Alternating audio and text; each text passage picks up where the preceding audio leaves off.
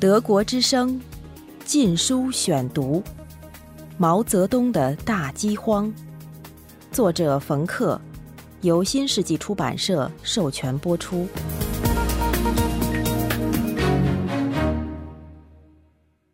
第三十节，老人。中国农村的生存条件一直很恶劣。共产党统治之前，也只有最富裕的人家才有条件严格执行传统孝道，普通人家根本做不到。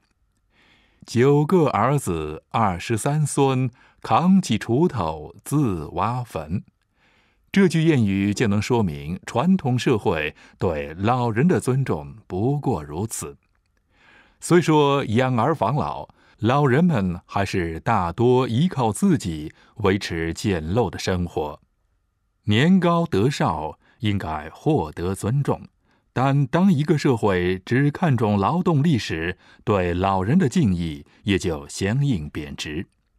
所有的老人都害怕孤独、贫穷和遗弃，尤其是那些没有家庭的老人更加忧惧。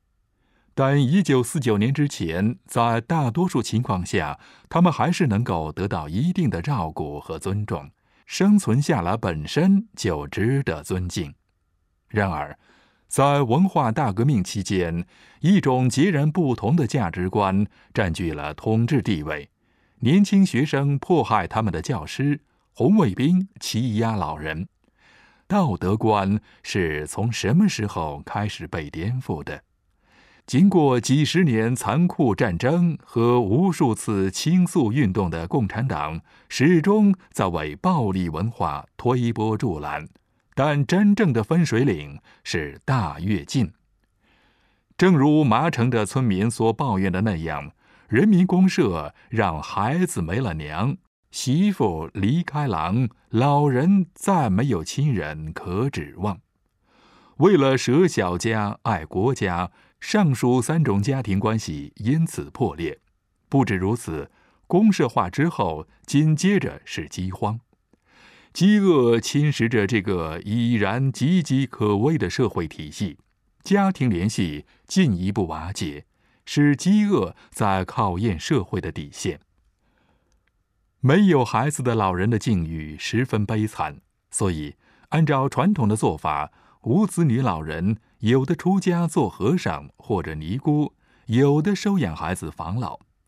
公社化使多年的风俗荡然无存。一九五八年夏天，中国农村到处建立起敬老院，专门收养无儿无女的老人。大跃进最火热的时候，据报道说，敬老院超过了十万个。虐待老人是常见现象，殴打他们，抢走仅有的财物，有意不给饭吃。在北京市郊的通州，敬老院院长把配给老人的食物和衣物占为己有，整院的老人没有暖气和棉衣过冬，许多老人在霜降的时候冻死了，一周之后才下葬。在南方。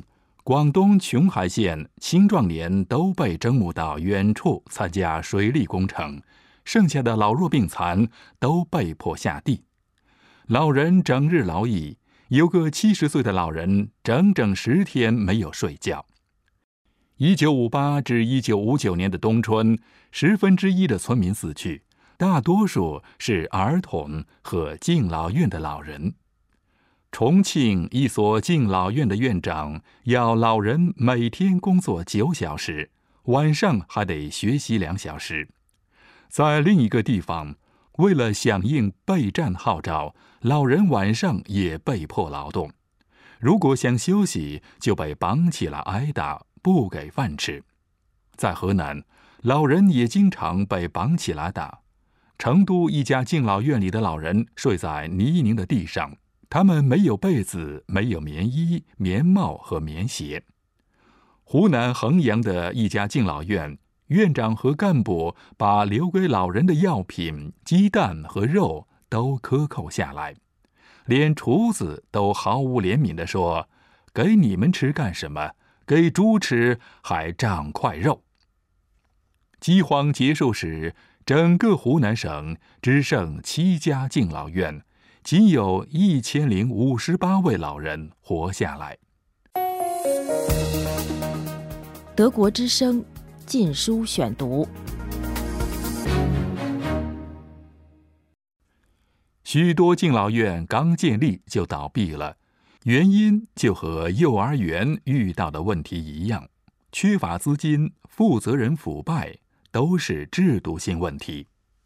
一九五八至一九五九年的冬春，这些没有子女的老人又失去了政府的照顾，只能挣扎求生。但离开敬老院的日子同样不好过，因为食堂按工分分配食物。孩子们都要像大人一样干活，老人也不得不为集体做贡献。饥饿不仅仅是缺乏食物的问题，还是如何分配的问题。面对匮乏的食物和同样匮乏的劳力，当地干部常常为了节省食物而牺牲不能干活的人。那些劳动力价值小的人，实际上就被慢性饿死。简单说，老人可有可无，孩子们一不小心会受到处罚，老人也一样，对他们的纪律和惩罚十分严苛。有时候，他们的家人也不能幸免。湖南浏阳有位七十八岁的老人，因为抱怨晚上上山干活而被拘留，干部命令他女儿打他，女儿不愿意。也被打得血淋淋的，还强迫他往遍体鳞伤的老父亲身上吐口水，老人不久就死去了。有家庭的老人生活好坏全凭子女是否孝顺。饥荒时代，各种争吵都会升级，亲人的关系也变了。蒋桂花记得，母亲跟外婆相处不好。她外公有残疾，两位老人都要靠人喂饭、穿衣服、上厕所。做这些事的是蒋桂花，因为母亲总是发脾气，还不情愿给他们饭吃。桂花也没有办法。不久，两位老人因为吃泥土死掉，没有棺材入殓，只用草席裹了一下，草草挖了个浅坑掩埋。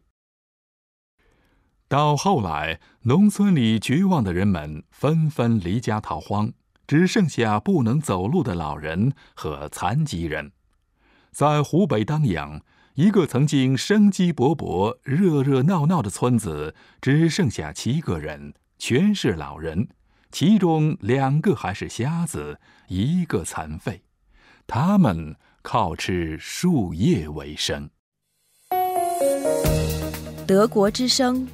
《禁书选读》：毛泽东的大饥荒，作者冯克，由新世纪出版社授权播出。